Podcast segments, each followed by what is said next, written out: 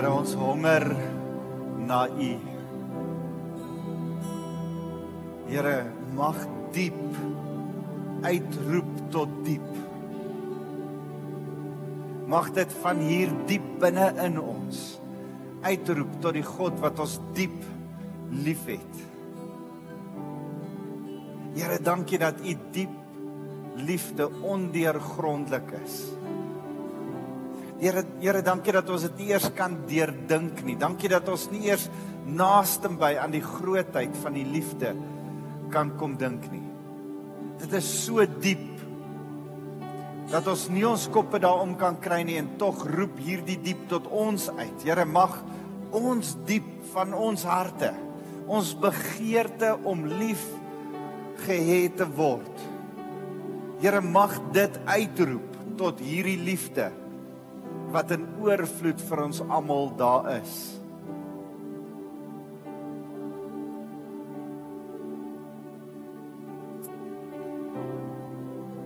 Here mag ons vanuit ons diepste wese kom sê Here ons soek U. Here ons wil U dien. Here ons wil ons wil U liefde beleef. Daar waar jy is, wil jy nie net vir die Here kom sê Here ek wil U liefde beleef nie. Here ek het U liefde nodig. Miskien sê jy man ek ek ek kan dit nie verwoord volgens nie. Dis alright. Dis die diepte van waar uit jy moet kom. Miskien sê jy man ek ek voel nie asof die Here lief is vir my nie. Dis die diep wat die Here soek vir oggend.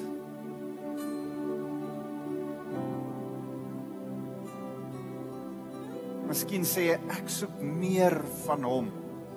Here, ek soek meer. Here, ek soek meer. Ek het in hierdie week hierdie ding in my hart. Here, ek wil meer van U hê. Meer van U, minder van my. Meer van U, minder van my. Miskien is dit die diep wat die Here vanoggend by jou wil kom vasmaak. Here, mag hierdie diep in ons roep tot die diep ondeurgrondelike liefde van God. Want sy diep ondeurgrondelike liefde roep tot elkeen van ons. Elkeen van ons se harte vanoggend.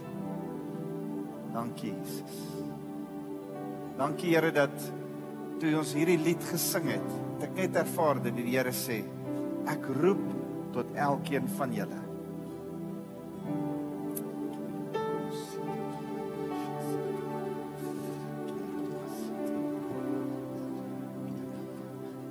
Goeiemôre julle.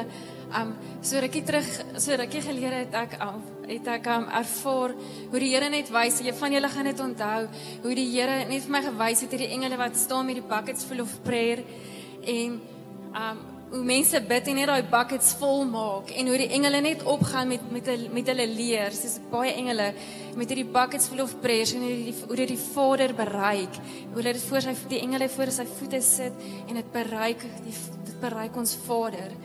En vanoggend wys hy net vir my ons mense wat regtig volhard in in gebed en en die Here vertrou op spesifieke op 'n spesifieke area in sy lewe en Wouter, ek ervaar dit spesifiek vir die gemeente ook dat um jy regtig vertrou vir die Here vir iets spesifieks en en dat jy volhard in gebed en jy en hy en ek sien die Here wys my vanoggend hierdie wolke. Dis hierdie hierdie wolke is dis is groot vet wolke. Hulle is versadig van al hierdie buckets full of prayer wat wat gevul word. Ek sien net hoe hierdie engel is hy die emmer so voor die Here hou vir die Vader hou dan sê hy net gaan doen dit, gaan doen dit en hy gaan stuur en hierdie wolke word vetter en vetter en is oorversadig en ek ervaar 'n open heaven. It's a season of open heavens. So ek wil julle aanmoedig vanoggend, moenie ophou nie.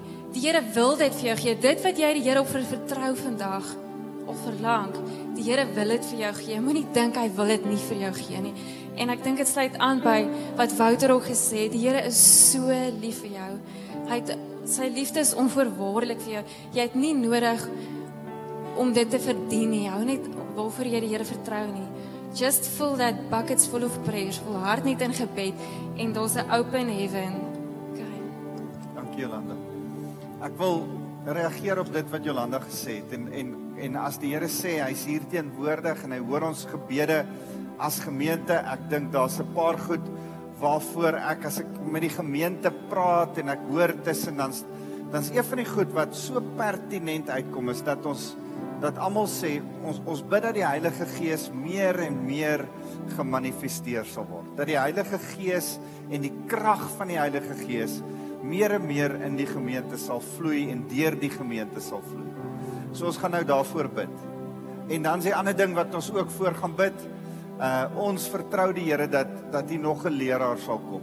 En en kom bid saam met ons. Dis nie vir ons maklik. Ons het 'n 'n hele klomp aansoeke gekry en ons ons ons vertrou die Here vir 'n vir die regte leraar hier uh en en ons wil verantwoordelik deur die proses van aanstelling gaan. Ons wil by die Here hoor wie wil hy hê moet hier wees. Ons weet dat die Here gesê het jy moet nog iemand wees en miskien moet jy nog twee ouens bykom op die span uh sodat die gemeente beter versorg kan word. Maar maar ons wil graag hê dat julle vir ons moet bid daarin dat ons die regte ou sal aanstel, dat die Here ons stap vir stap sal lei, dat die dat die regte mense as hulle nog nie aansoek gedoen het nie, sal aansoek doen. Uh so hou iemand langs jou hand vas, dan bid ons vir daai twee goed vandag. Here ons wil kom saamstem in gebed. U sê dat ons moet saamstem in gebed. En Here, U beloof dat U ons gebede verhoor. U beloof dat Here dat as ons saamstem oor goed en as ons dit hier op aarde vra dan dan dan sal U dit in die hemel ook vasmaak. En Here, daarom wil ons in gebed kom saamstem vir oggend oor 'n begeerte, 'n honger na die Heilige Gees, 'n dors na die lewendige water wat vanuit ons binneste vloei, soos Johannes 7 vers 37 sê. Here ons kom ons kom smag elkeen na die krag van die Heilige Gees wat deur ons lewens persoonlik sal werk maar ons smag ook Here dat daar kollektiewe salwing, 'n kollektiewe uh, teenwoordigheid van die Heilige Gees hier in die gemeente sal wees.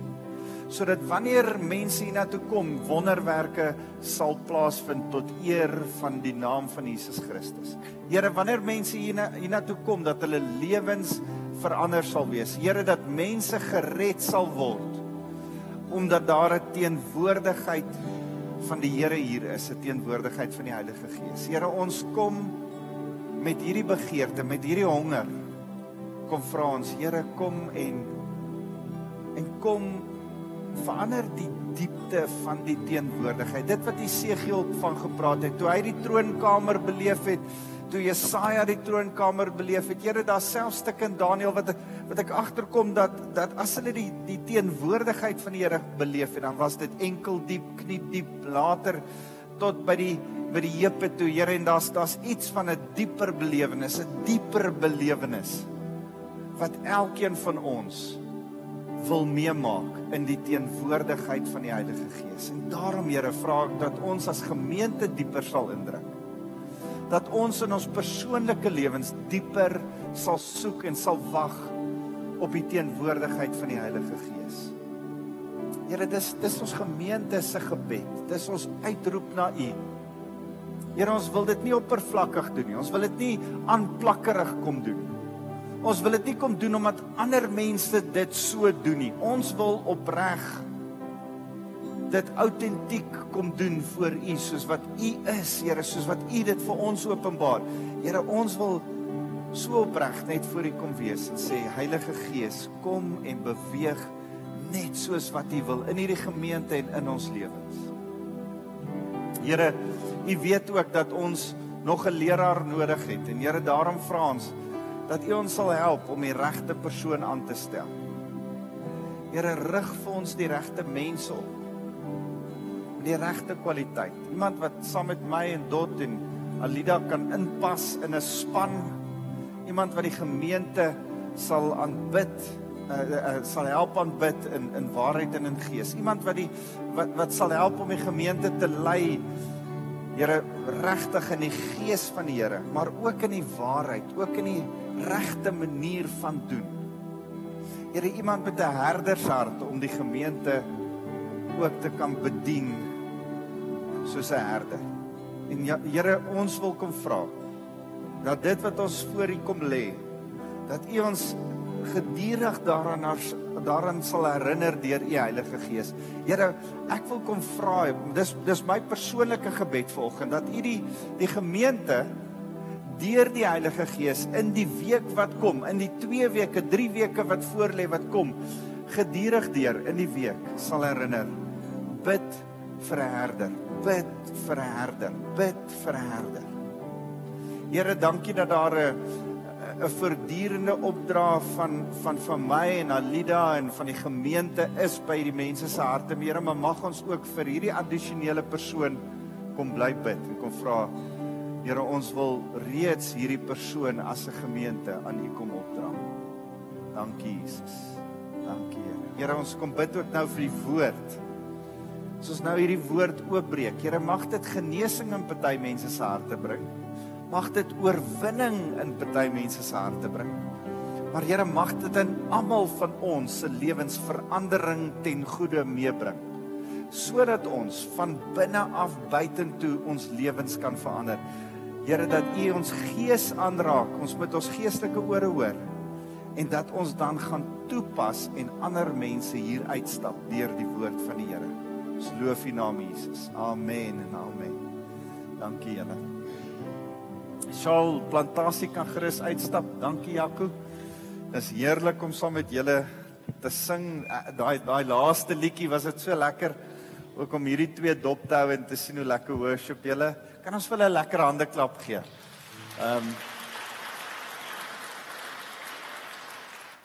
Ek weet ons is aan aanbidding en dis lekker, maar ek ek is so trots op hierdie span wat die Here se aangesig soek en in eenheid wandel en daar's iets moois van hulle aanbidding wat vir my so lekker is. En toe ons daai diep roep uit tot diep en ek sien hierdie ouens wat regtig diep roep uit tot diep was dit vir my vanoggend so lekker. So uh, dankie Jaco en jou span nou ja ek het uh, verlede week vir julle huiswerk gegee ons is besig om saam as jy nie verlede week hier was nie uh het jy iets gemis gaan kyk 'n bietjie die die die woord op Facebook live of op YouTube. Ek weet nou nie meer waar ons nie YouTube uh on, op die YouTube kanaal kan jy gaan kyk uh en en en probeer opvang oor verlede week want ons is as gemeente besig in 'n rigting. 2 weke terug het ek het ek begin om oor die Heilige Gees te praat en verlede week oor die oor Vader God en en en ons het gepraat oor dat ons die karakter van God moet leer ken want ons verstaan nie altyd sy karakter nie want ons persepsie oor wie Vader God is word ingekleer deur wie jy wie jou jou vader was, wie wie jou pa was. Jou pa se beeld beïnvloed jou beeld van God. En en ek het verlede week gesê jy kan of die Here reflekteer of jy kan hom blokkeer vir ander mense of jy kan sy beeld reflekteer aan ander mense of jy kan dit blokkeer vir ander mense. En die Here roep ons om sy beeld te reflekteer, nie te blokkeer nie. En daarom het ons verlede week so bietjie stil gestaan by die feit dat uh, baie van ons het 'n vader wond. Baie van ons sit met 'n met, met wonde wat ons pa veroorsaak het, 'n afwesige ouer. Miskien is jou pa dood toe jy baie klein was. Miskien het jou pa jou mishandel. Miskien wat het jy net 'n geweldige kwaai pa gehad, soos goeie Afrikaner mans is en en en moet ons bietjie deel met 'n paar goed en en hoe ons beeld ten opsigte van Vader lyk like as gevolg van ons paas. Goed en sleg. En en ons het gesê daar is 'n perfekte Vader. Dis God ons Vader en hy wil graag hê ons moet 'n perfekte beeld hê. En ons het verlede week na so 'n paar eienskappe gekyk van van hierdie perfekte Vader van ons. Ek het vir julle 10 eienskappe gegee om by die huis te gaan bestudeer want ons kon nie by al 10 nog in die preek ook uitkom nie. En toe sê ek as jy jou huiswerk goed doen as gesin saam, dit was die pa se werk want ons praat oor vaderskap. So was dit was die pa se werk om die huiswerk te oorsien hierdie week en saam met jou gesin deur die huiswerk te gaan. So as jy jou huiswerk gedoen het hierdie week, uh dan kan jy gerus nou opstaan, die van julle wat julle huiswerk gedoen het en die 10 ekstra skrifte, ek het die diakens gevra om saam met my die chocolates uit te deel. Ek gaan vir julle uh beloon. Ek het julle gesê ek gaan julle beloon. Peer, ek het jou nou gesien. Uh dit lyk nogal impressive. Hier's Pierre Meganson. Hulle is pas getroud daar agter. So ehm um, dit was lekker om jou huiswerk te kry en te sien. Uh maar dis maklik. Uh want julle twee kyk nog net die hele tyd in mekaar se oë. So dis baie goed. En Dou het 'n hele referaat ingegee. Dou uh, well done. Dit lyk mooi. Jy moet jou nou julle met julle twee sin kom haal na die tyd want julle moet dit asseblief hou. En uh bly gou staan almal wat hulle sin gedoen het. Goed. Het julle nie julle sin wat se papier het jy daar? Is dit vandag se notas? O, het julle nie julle huiswerk gedoen nie? Joppie, het jy nie jou huiswerk gedoen nie? Ai man. Goed, vleis. kan 'n paar van julle uitpunt point Sean. Goed. Ouens, ehm um, ek wil jou aanmoedig. Eh, is ek dink laasweek se preeknotas is ook daar agter. Uh so gaan kry laasweek se preeknotas want daar is nog chocolates oor en uh dan wil ek hê jy moet saam met jou gesin eers Joppie saam met jou gesin eers gaan sit en en en net daar deur gaan. Albert uh jy, jy het 'n goeie verskoning. Jy was nie hier laasweek nie. Okay, maar jy het nou nie meer 'n verskoning nie. Gaan kry die preeknotas daar agter. Ek gaan sta, sit net saam met jou vrou gaan en en kry 10 ekstra skrifte vir die 10 karaktereienskappe van God. Want ek wil hê julle moet iets saam as 'n gesin bestudeer van wie God is. Ek wil julle so 'n bietjie prakties huiswerk gee en ek wil dankie sê vir elkeen julle kom maar sit. Baie dankie vir elkeen van julle wat dit wel gedoen het. Ehm um, ek ek dink daar's 'n stuk waarde daarin om saam met jou gesin dit te doen. Ek ek sien jou een seun, waar's jou ander seun? Plantasie toe. So jy mag nie nou al die chocolates eet nie. Jy moet dit hou vir hom op. En jy mag dit nie in die kerk eet nie. Peer is vir later. So ehm um, kom ons vertrou die Here saam dat dat dat saam as gesinne ons hom beter sal leer ken as ons die skrif saam bestudeer. Want dis waaroor ons laasweek gesels het is dat die skrif die karakter van wie God is openbaar en dat hy noodwendig anderste is as die prentjie wat ons in ons koppe het van wie God is omdat ons dink hy lyk soos ons paas hy, hy lyk baie keer heeltemal anders as wat jou pa is heeltemal anders en en ons het gesê dat as jy nog nie gedeel het met daai verkeerde persepsie nie nog nie gedeel het met daai prentjie nie en jy sit nog met 'n wond met 'n seer oor wat jou pa aan jou gedoen het, wat hy nie gedoen het nie, wie hy was, wie hy nie was nie, het jy nodig om deur 'n genesingsproses te gaan. Het jy nodig om dit by die Here te gaan sit en met die Here daaroor te praat. En ons het ook gesê het jy het jy dit dalk nodig om by 'n beraader uit te kom en te sê hoorie bid saam met my want want ek het verlede week gesê ons het ons het 'n gesonde gemeente nodig. Ons het mense nodig wat 'n gesonde vaderbeeld het. Want ons is as 'n gemeente op pad eers heen. Ons is op pad om te sê Here gebruik ons as disipelmakers. Here ons wil 'n koninkryk uitlaat uitbrei deur mense daar buite in die werksplek en in die sportveld en by die skool en by die familie te gaan innooi saam met hulle pad te stap en hulle te disipel. En as ons daar kom, dan dan dan moet ons eers hier by ons eie deur kom skoonvee en kom genees en kom regkry. So daarom is ons besig om, om oor hierdie leerproses van wie Vader is. En ek het gedink om vir julle twee foto's te wys van my pa. Uh ek het verlede week so iets gesê, daar's my pa. Uh daar's 'n mooi foto van hom. Hy's verlede jaar hierdie tyd uh, so in Augustus maand oorlede en uh ek verlang na hom geweldig baie. Daar's my pa en my ma en uh dis vir my so lekker om te kan besef dat ek het 'n goeie pa gehad, nie 'n perfekte pa nie. Hy het ook foute gehad. En verseker is my persepsie van wie Vader God ingekleer deur Hendrik van der Merwe, uh want hy was 'n kwaai ou. En as ons vyf kinders droog gemaak het, dan het hy ons badkamer toe gestuur met sy swart beld. Het ons geweet, luister, uh, uh, dis altyd vir my so mooi. Ek sê altyd as ons as dit oor kinderopvoeding gaan, jy stuur hulle badkamer toe want dis die plek van reiniging. Jy kom skoon van jou sonde. So my pa het ons skoon gemaak van ons sonde daar in die badkamer, al vyf van ons van 'n merwetjies, dan draf ons sommer al vyf deur. En uh, baie keer dan weet jy nie wat het jy eers verkeerd gedoen? Die ou boet het iets verkeerd gedoen, dan kry jy al vyf sommer pakslaa. En uh en en dit het maar 'n persepsie gevorm van 'n kwaai Here wat op 'n kwaai manier vir ons en en eers later het ek agtergekom my pa het so sagte, gentle, liefdevolle kant ook en en het ek 'n ander karakter van God ook leer ken ook as ek my pa dopgehou het. En dit was vir my so lekker. Dink ek het dit al vir julle gesê. Later was my pa in my gemeente en een van my gemeentelede en ek het die voorreg gehad om my pa op 'n stadium te doop. En dit was vir my een van die hoogtepunte in my lewe, saam met hom deur sekere goed te gaan. So as ons praat oor om God te leer ken en ek het julle daai 10 eienskappe gegee dan dan dan het ons so 2 weke terug vir mekaar gesê die belangrikste van al daai eienskappe as dit by vaderskap kom gaan oor liefde. God is liefde. Gaan kyk jou huiswerk. 1 Johannes 3. God is liefde.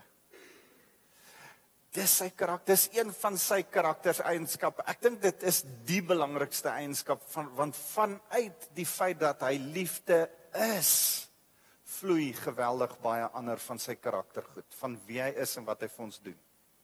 En en daarom het ons 2 weke terug vir mekaar gesê as ons tot wedergeboorte kom dan volg dan begin daar 'n vrug, 'n natuurlike vrug groei. As as daai boontjie geplant is, as jy tot wedergeboorte kom, dan gaan daar 'n natuurlike vrug vanuit jou lewe uit begin ontstaan en die vrug is Galasiërs 5 vers 22 liefde. En vanuit liefde volg dubbelpunt geduld uh lankmoedigheid wat wat's al vrede vreugde al daai Daar daar's dit. Ag, dankie tog daar daar goeie span is daar agter. Uh vreugde, vrede, geduld, vriendelikheid, goedheid, getrouheid. Dis maar eintlik behoort daar daar staan maar die vrug wat die Gees voortbring is dubbelpunt. Ek ek dink die dubbelpunt is op die verkeerde plek. Die dubbelpunt moet wees maar die vrug wat die Gees voortbring is liefde. Dubbelpunt. Liefde lyk so: vreugde, vrede, geduld, vriendelikheid, goedheid, getrouheid. As jy tot wedergeboorte kom, dan is dit die goed wat gaan volg van uit die liefde wat die Here in jou lewe is en nou in jou hart kom woon en deur jou lewe kom werk, gaan dit die natuurlike gevolg wees van van wat gaan gaan gebeur. En en dan sê die skrif maar gaan wag op die Heilige Gees sodat jy krag kan ontvang. Hoekom? Sodat jy krag ontvang om getuies te wees vir 'n verlore wêreld daar buite. Hoe kan ek getuie wees op 'n bo-natuurlike manier? En dan sê hy, ek gee julle my gawes van die Heilige Gees. Dit het ons 2 weke terug oorgesels. Die gawes van die Heilige Gees kom gee hy vir ons. En, en dan sê hy noem hy nege verskillende gawes. Daar's baie meer as nege maar nege verskillende Heilige Gees gawes. Dan sê hy eintlik is die grootste een eintlik is die bottom line een eintlik is die een van waar al die ander gawes opereer. 1 Korintiërs 13 die liefde. Al praat jy tale engele tale maar jy het nie liefde nie help dit jou niks. Al al, al ken jy al die profeseë maar jy het nie liefde nie. Help help dit niks. Jy, jy ken daai stuk. Baie mooi. Ons quote dit op troue is maar ons het nie 'n klou waaroor daai stuk eintlik gaan nie. Gaan eintlik oor 'n bo-natuurlike liefde waarin ek opereer. En ek kan nie 'n pa wees as ek nie daai liefde ook het nie. Jy jy kan 'n pa wees met natuurlike liefde. Ooh, ek hou van my kind dit help so bietjie meer om 'n pa te wees as jy sê man ek het tot wedergeboorte gekom. Nou gee die die Here my die vrug van die Heilige Gees. Nou kan ek met die Here se liefde ook wees lief wees vir my kinders. Maar stel jouself voor dat die Here nog by dit ekstra op dit vir jou 'n bo natuurlike liefde kom gee vir jou kinders. En en en ek wil weer sê, onthou waar ons is, is is ons as gemeente op pad. Ons is op pad dat ons as gemeente disipelmakers word. Dat die Here ons oplei hoe om mense te lei tot in die die weg van die Here. Dit is my so mooi wat wat Andrei vanoggend van vertel van Jonas se graf wat nog in Mosul is, nê. Nee.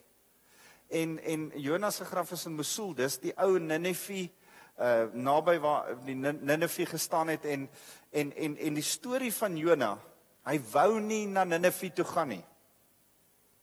Hy hy hy hy het geskop daarteen. Op die ou ende gaan hy Ninive toe.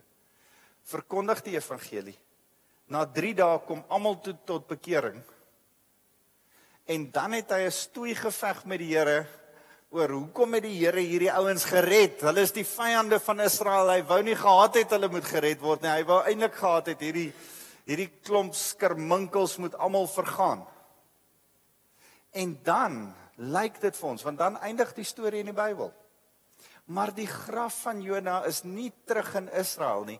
Hy is in Ninive. So dit lyk vir ons asof Jona na sy bekeringsboodskap gesien het hoe 'n hele stad tot bekering kom in 3 dae se se prediking gaan Jona terug en hy bly in Ninive want ek dink Hy leer die mense van Ninive wie die ware God is. Nou dat julle hom nou dat julle hom aangeneem het, kom ek leer julle hoe om hom te dien.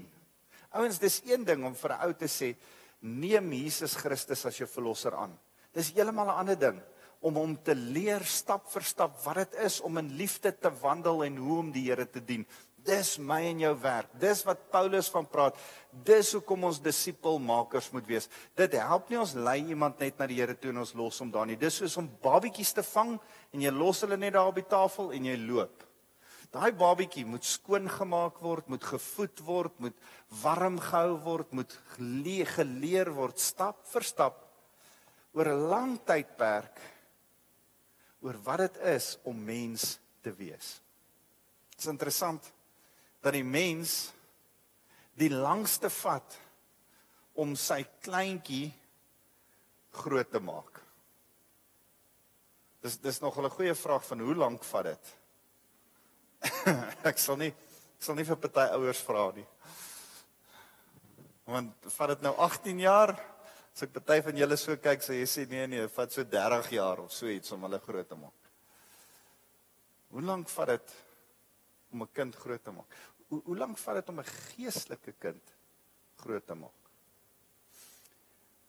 As ek van vandag met die paas praat, dan praat ek nie net met die ouens wat fisies pa is nie. Ek praat met elkeen van julle wat ook 'n geestelike pa is.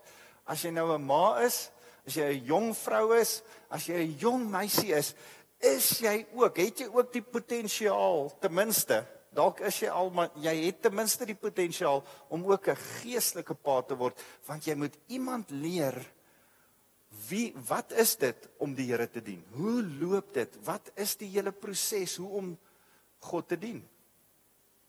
Dis wat Paulus van praat. So as ek praat van paas, praat ek fisies van paas verseker, hoofsaaklik, maar ek praat ook met elkeen van julle vrouens met elkeen van julle mans oor 'n geestelike pa wees waarin die Here jou geroep het.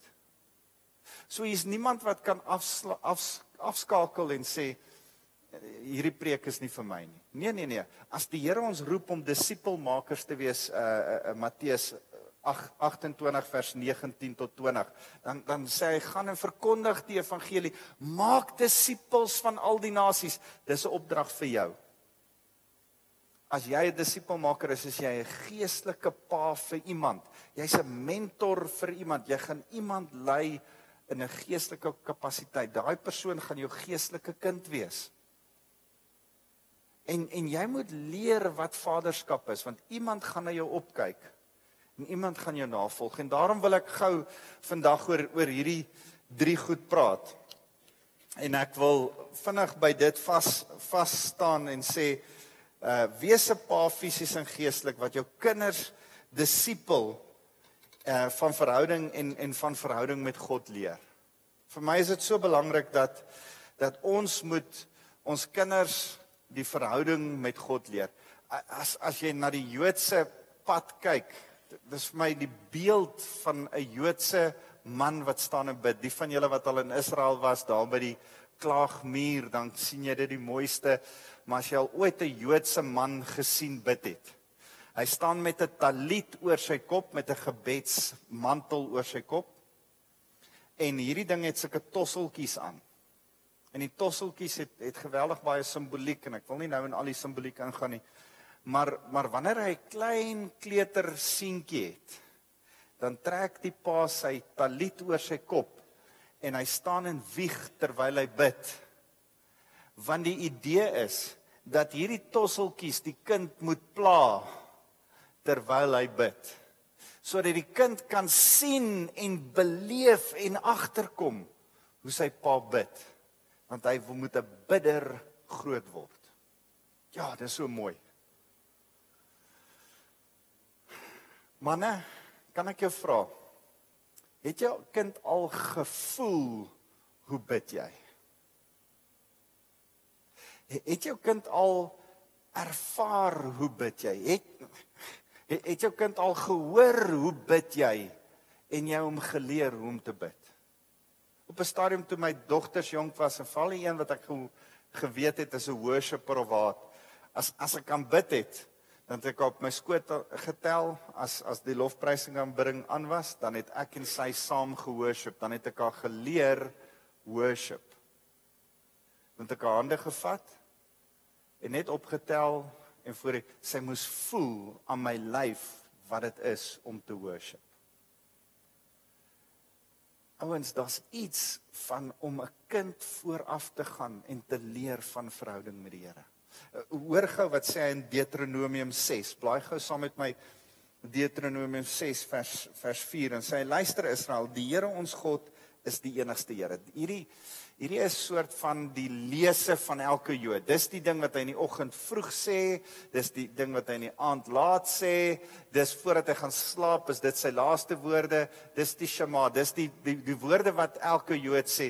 Luister Israel, die Here ons God, hy is die enigste Here. Ons het net een God, hy is die enigste Here. Is dit nie mooi nie? Dis dis die lese van elke Jood. As jy vir 'n Jood sê wie is die Here, dan gaan hy die, hierdie hierdie gebed, hierdie heilige gebed opsê.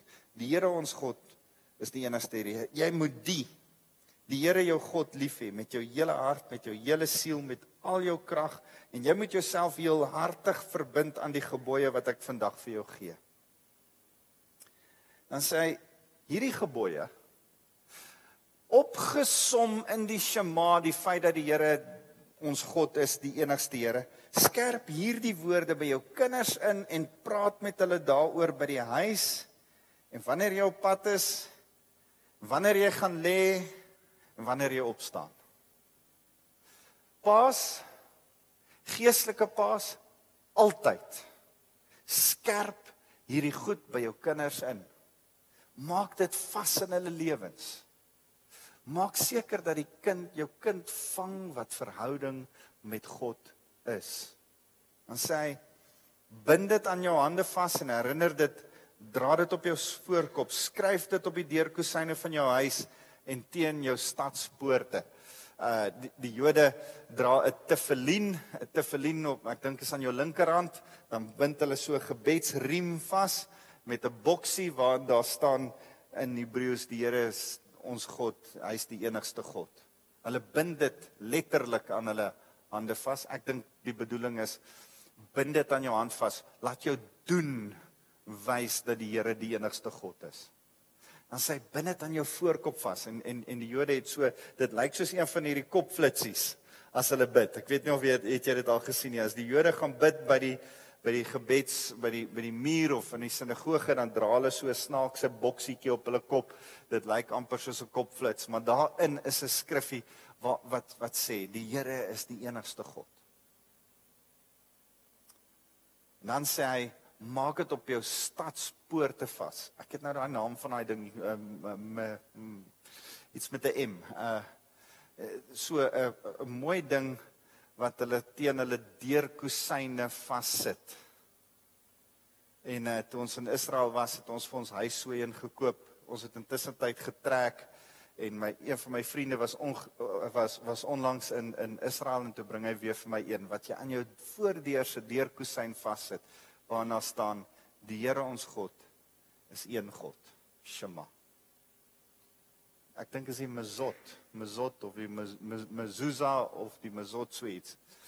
En uh is vir my so mooi dat hulle dit letterlik gedoen het, maar ek dink hulle mis so 'n bietjie iets van dit gaan nie oor om dit op jou hand fisies vas te maak nie, dit gaan oor jou doen en late moet spreek van dat God God is.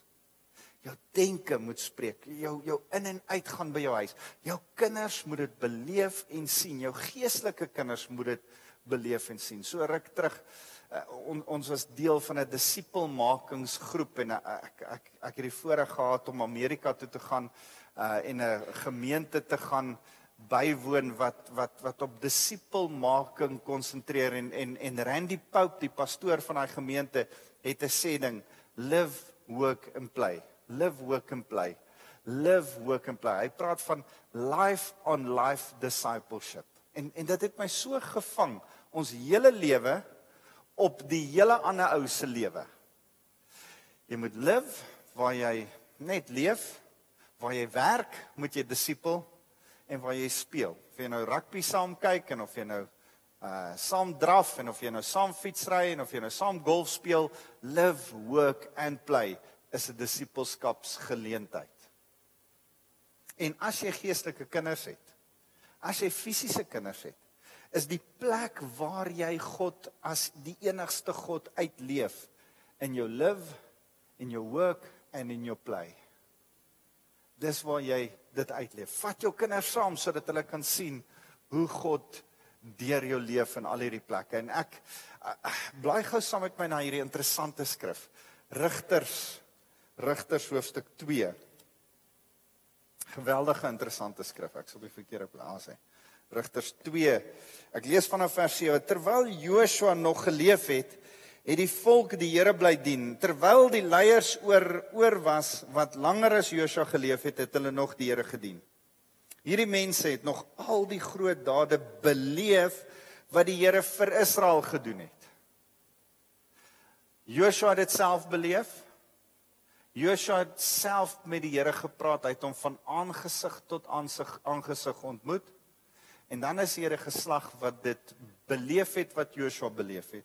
Joshua die seun van Nun uh en die dienaar van die Here is dood op 110 en en nou sê hy waar sy begrawe. Ek gaan aan uh vers 10 sê daardie geslag het uitgesterf na hulle het, het daar 'n geslag mense gekom wat nie die Here geken het nie. Hulle het ook niks geweet van die groot dinge wat hy gedoen het nie. Die Israeliete het toe iets gedoen vir die Here wat wat baie sleg was. Hulle het die Baals begin aanbid. Hulle het hulle rug gedraai op die Here, die God van hulle voorouers wat hulle uit Egipte gered het en ek lees net tot sover. Bruce Wilkinson het so 'n lang ruk terug 'n geweldige belangrike preek lering gegee en en en ek wil so klein bietjie net vandag daarby stil staan en en daai daai beginsel van Bruce Wilkinson vas vasmaak. Hy dis die three chairs principle. Die drie stoele beginsel. En en wat hy altyd gedoen het is hy drie stoele so op die verhoog gehad.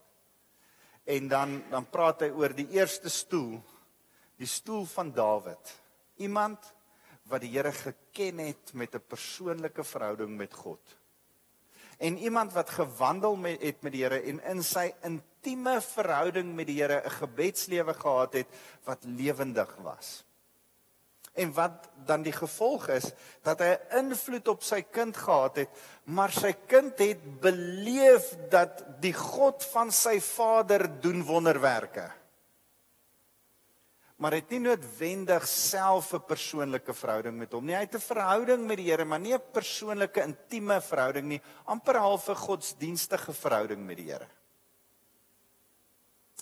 Hy dien die Here want sy pa die Here gedien. Hy dien nie die Here omdat hy self met die Here 'n verhouding aangeknoop het nie.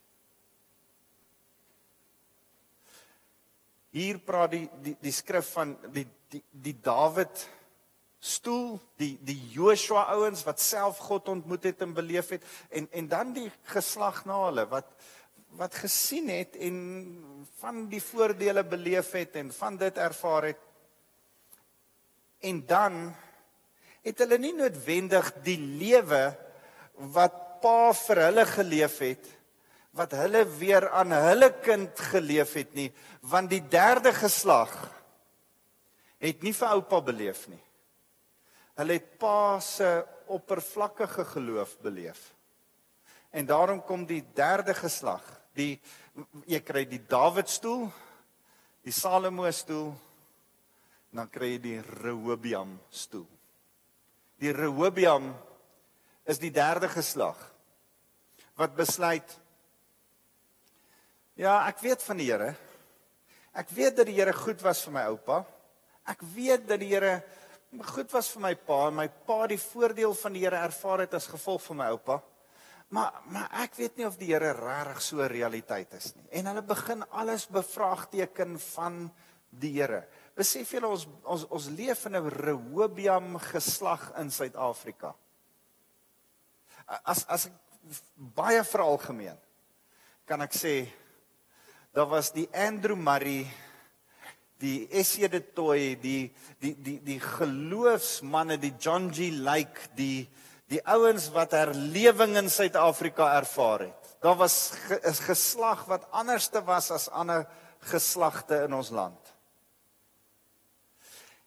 en dat 'n volgende geslag oor baie jare begin opstaan wat gesê het ja ek ek ek weet daar is wonderwerke ek weet my pa het dit beleef ek weet my geestelike paas het hierdie goed gehad maar eh, dis dis nie dieselfde nie. En en hulle kan voor ander mense bid want hulle het pa gesien bid maar dis nie 'n gebed vanuit 'n persoonlike verhouding met Jesus Christus nie. Maar ons is as as as groep, as Af Afrikaner, as Suid-Afrika in daai derde Rehoboam gevaarlike stoel.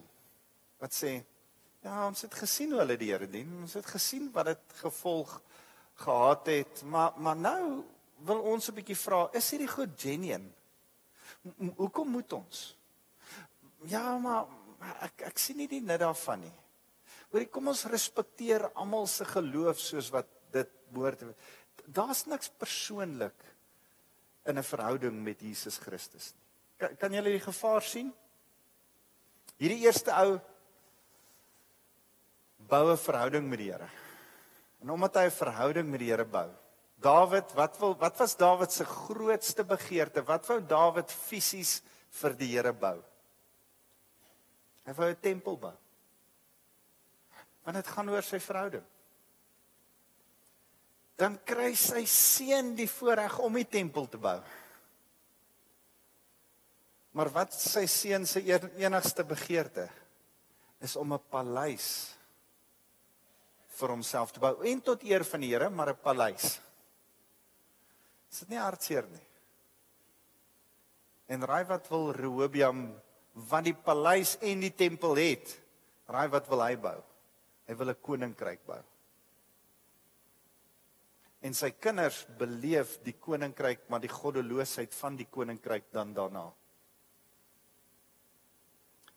Die waarskuwing vir my en jou in Joshua se lewe want as ons hierdie stoele kyk en en ek ek wens ek het genoeg tyd maar ek wil nie te lank hier by stil staan nie.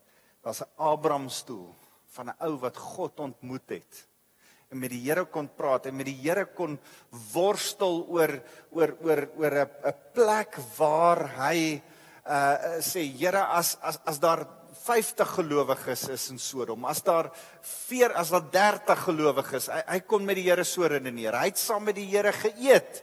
Drie mense kom kuier by hom. Vader, Seun en Heilige Gees. Hulle hulle kom kuier by hom in die tent en hulle kom eet by hom. So Abraham het 'n persoonlike verhouding met die Here gehad. Isak het die Here gedien op grond van sy pa se verhouding.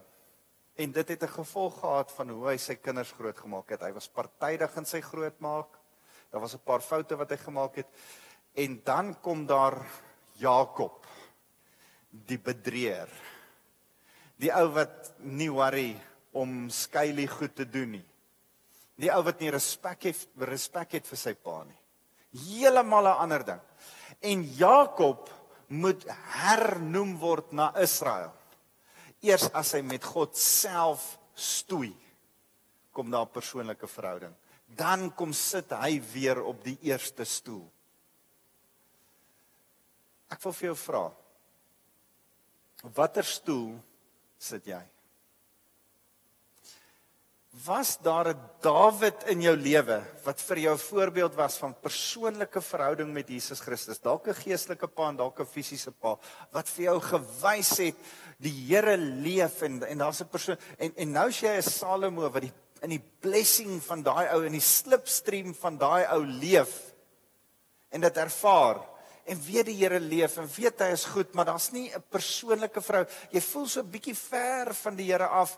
Jy, jy jy voel so 'n bietjie godsdienstig in jou gebruike. Jy voel so 'n bietjie man, ek het nie 'n persoonlike gebedsverhouding. Ek sal vir ander mense bid, maar ek het nie 'n persoonlike gebedsverhouding nie want want want ek's nie daar waar my pa met die Here was nie. Ek's op 'n ander plek. Vis jy hier waar Jakob was, waar Rehoboam was? Waar Israel later op geëindig het dat daar begin afgode in jou hart kom. Dat jy begin bedink man, ek is eintlik belangriker. Ag, hierdie goed is sommer snert wat my oupa geglo het. Man, daar's da beter hierdie mense was oudtyds. Daar's beter maniere. Belsasar, onthou julle vir Nebukadneser. Hy ontmoet die Here self Ons het so rukkie terug daaroor gepraat. Sy seun wil nie die regering hê nie. Ja, sy seun en die Egiptiese prinses se en en dan's daar Belsasar wat die Here verag en met die Here die spot dryf. En die skrif kom aan die muur vir Belsasar en hy sterf nog dieselfde aand as wat die skrif aan die muur gekom het. Moenie op die derde stoel bly sit nie. As jy op die derde stoel is soos Jakob, mag jy 'n stoei geveg in gebed met die Here beleef sodat jy weer op die eerste stoel kan wees, sodat jy 'n eerste stoel persoon kan wees. Die uitdaging vir my en vir jou is as jy 'n eerste stoel persoon is, jy het 'n liefdesverhouding met Jesus Christus en daar is 'n 'n 'n persoonlike verhouding tussen jou en hom. Hoe draai jy dit oor aan die tweede stoel, aan die volgende geslag, aan die Salomo's in jou lewe? Hoe sien hulle dit? Hoe beleef hulle dit? Op watter plek kom jy waar jy een of ander tyd vir hulle sê, "Hey, jy moet self met die Here verhouding bou. Moenie die Here dien op grond van die feit dat ek die Here dien nie. Dien die Here omdat jy lief is vir die Here." Perry Noble sê hierdie mooi ding. Hy sê hy het vir sy kinders gesê, "Love his church, you don't have to love my church." Wil jy moet so 'n bietjie oor daai hele konsep gaan drink, gaan dink.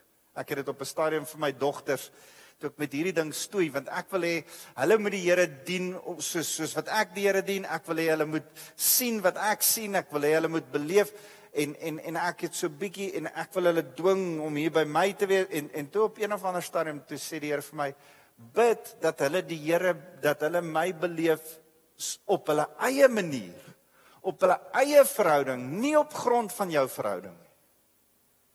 En ek moes vir al drie my dogters sê love his church you don't have to love my church. Was 'n moeilike een want want glo my ek wil hulle graag Sondag hier voor hê Want die feit dat hulle baie keer na ander kerke toe gaan, prys die Here, hulle lief, hulle is lief vir die Here en hulle is lief vir kerk. Hulle hoef nie lief te wees vir die manier hoe ek dit doen nie. Is julle met my? Ouens, daar's 'n gebedsworsteling waardeur ons moet gaan. Dat jy moet leef wat jou hand doen, wat jou kop dink, wat jou deur se in en uitgang is. sien die Here jou kinders, sien die kinders jou die Here dien. sien hulle hoe jy lief is vir die Here. sien hulle jou bid in die oggend. Beleef hulle dit saam met jou. Ervaar as hulle dit nie doen nie, gaan hulle heel moontlik Salomo nee, heel moontlik 'n Rehoboam tipe geloof hê van hoekom hoekom moet ons dit doen? Daar's iets van 'n Here mag my kinders u ook dien. Nog beter as wat ek u dien. Mag hulle ontmoeting met u hê nog groter as die ontmoeting as wat ek met u gehad het. Pas dis waar jy moet wees. Maar kan jy besef wat 'n massiewe verantwoordelikheid is dit? Ek ek het besef met my drie dogters. My drie dogters is my my my my kinders wat ek moet grootmaak, maar is ook my disippels. Ek moet hulle disipel. En daarom bid ek elke dag vir hulle. Daarom wil ek hê hulle moet weet hoe ek die Here dien. Daarom deel ek met hulle skrif, daarom praat ek met hulle, daarom gee ek inspraak daar want op een of ander stadium moet daar 'n ding wees van hoorie, nou staan ek persoonlik in 'n verhouding met Jesus Christus. Dankie vir dit, maar ek is nou weer in die eerste stoel.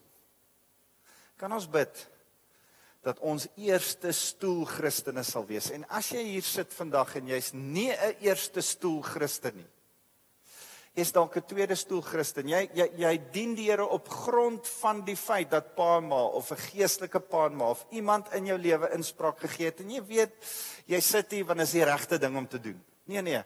Jy, behoort nie hier te sit omdat dit die regte ding is om te doen nie. Jy behoort hier te sit want jy die Here lief met jou hele hart. As jy nie daar is nie, kan jy vandag vir die Here sê, Here, begin met my 'n stoei geveg. Vanaand praat ek oor deel van van om die Here te dien is dat die Here ons ontmoet binne in ons storms. Ek ek bid vir jou vir 'n stoei geveg, 'n 'n 'n leeukuil. 'n vuuroond want God is in die vuuroond by Sadrag Mesig en Abednego. Hy's in die leeukuil by Daniël. Hy's in die storm by Petrus. Dis waar jy God ontmoet en deurstoei soos wat Jakob dit deurgestoei het. Jy het nodig om miskien vir die Here te sê, Here, begin met my so 'n proses. Dis nie maklik nie. Om te sê, Here, begin met my so 'n proses. Partykeer vat dit 'n paar minute soos die vuuroond. Ander kere vat dit 7 jaar soos Nebukadneser. Maar sê vir die Here, Here, ek wil so 'n ding begin. Of dit nou 'n deernag stoei of dit 'n 7 jaar stoei, Here, ek moet by U self uitkom, nie op grond van wat iemand anderste is nie. As jy hier sit en jy's baie skepties en iemand het jou saamgesleep kerk toe en jy dink, "Ag, ah, hierdie goed is nie eintlik vir my nie. Ek weet nie wat maak ek nog hier nie." En en en jy sit in 'n Rehoboam stoel, hoor jy ver oggend 'n waarskuwing van die Here af om te sê, hê 'n ontmoeting met die lewendige God. Kom tot wedergeboorte. Begin jouself by die Here uitkom. Ouens, jy moet die Here aan jou kinders voorstel. Jy moet hulle leer wat verhouding is. Hulle gaan na jou kyk. Dis die belangrikste ding. Dis hoe ons Vader God aan ons kinders en ons geestelike kinders gaan reflekteer. Wys, leef verhouding uit. Die tweede ding voorsien vir hulle. As jy nie werk nie, kan jy nie eet nie. Ek ek wil nou 'n woord sê wat ek nie hier mag sê nie, maar as jy slap is, dan gaan jou kinders nie beleef dat jy iemand is wat hulle kan vertrou nie, iemand is wat hulle kan volg nie, iemand is wat 'n goeie vader is nie. As jy nie vir jou huisgesin kan sorg nie, En luister, eh, ons gaan deur moeilike ekonomiese tye en daar's mense wat wat wat nie noodwendig werk het nie. Hier's ouens wat hier sit wat nie noodwendig werk het nie. En jy's 'n jy's fisiese pa maar jy het nie 'n werk nie. Bid dat die Heilige Gees jou kreatief maak sodat daar nog plekke sal wees waar daar geld is om in te kry. Ek ek ek's altyd verstom om te sien hoe mense nog geld kan maak. Ek ek kyk na my skoonpa wat my ook my geestelike pa is. Ek's verskriklik lief vir my skoonpa. Gisteraand sien ek hom gistermiddag sien ek hom goedjies bou. My skoonma het het het 'n baba kliniek en sy verkoop by haar baba kliniek nou doeke en dit en dat. My skoonpa verkoop verkoop speelgoed vir klein kindertjies, 'n klokkie en 'n so knippies en so net so 'n boksietjie ding en dan te allerlei klokkies en goedjies op. Hy maak dit. Dan verkoop hy dit. Dan kan hy ekstra geld maak waarmee hy weer sy vrou op vakansie kan vat. En ek dink, "Jesus, ek is so trots op hom." Dat ten spyte van die feit dat hy al in sy 80's is en werk en nog steeds wiskundeklasse gee, hy nog ekstra goedjies ook doen om geld te in. Hy's nie lui nie. As jy nie werk nie, kan jy nie eet nie. Die die skrif sê, ek dink is in Timoteus, ek het dit opgeskryf, uh ek dink is in Titus 2 vers 4 dat dat as jy nie as jy nie werk nie nee, dis nie die skrif nie. Uh, uh dis dis glad nie die regte skrif. As jy nie werk nie, is jy erger as 'n ongelowige.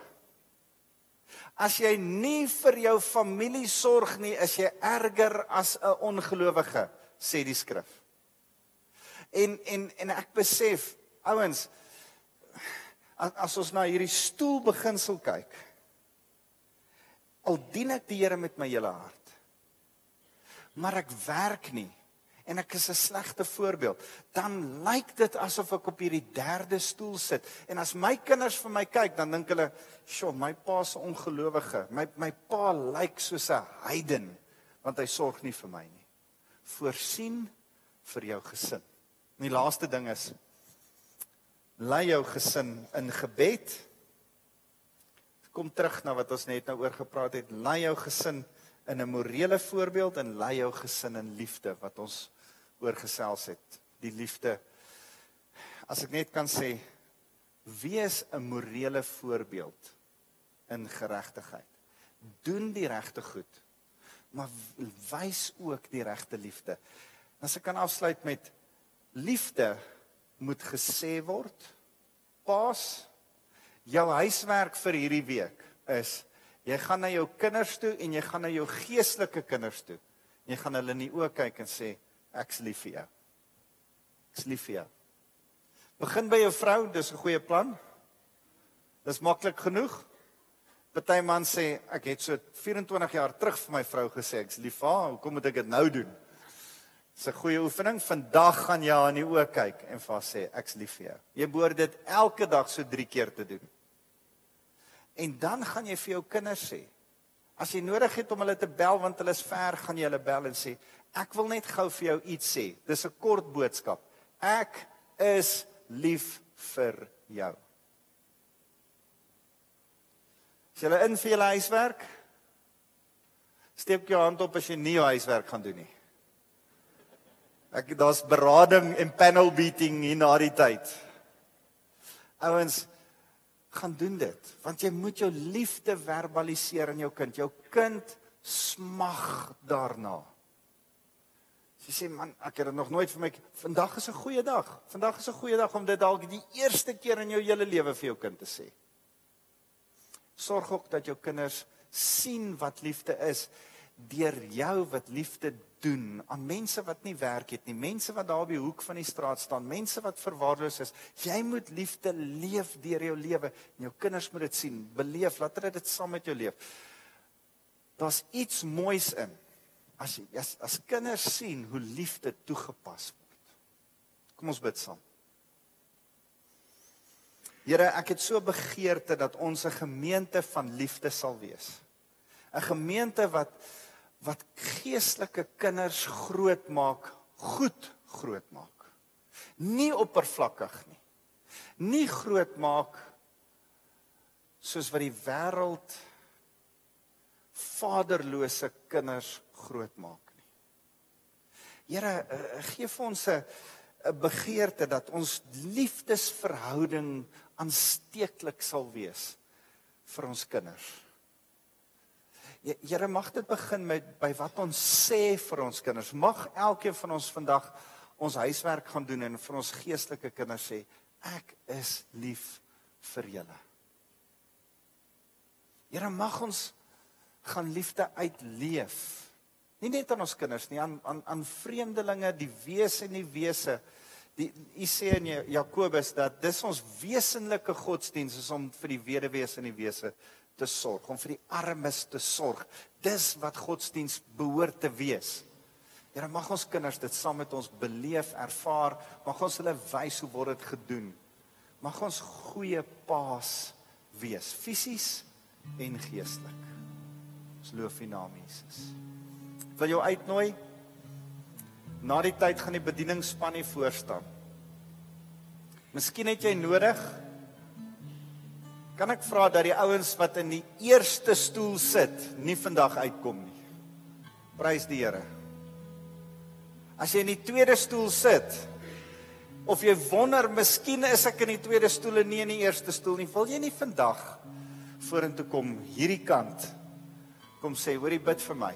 Ek ek ek wil nie in 'n tweede stoel geloof met die Here staan nie. As as jy ernstig is oor hierdie ding, kom staan saam met iemand in gebed. As jy te min ouens is wat wat bedien, bid sommer saam met iemand, gryp iemand anders te sê bid saam met my want ek wil net kom sê ek wil nie in 'n tweede stoel verhouding met die Here staan nie. Ek wil in 'n eerste stoel verhouding met die Sal jy saam met my vir dit kom stem? As jy in daai tweede stoel verhouding met die Here is. As jy in 'n derde stoel verhouding met die Here staan jy het nog nie by Jesus Christus uitgekom nie, gaan die bedieningsspan hierdie kant wees.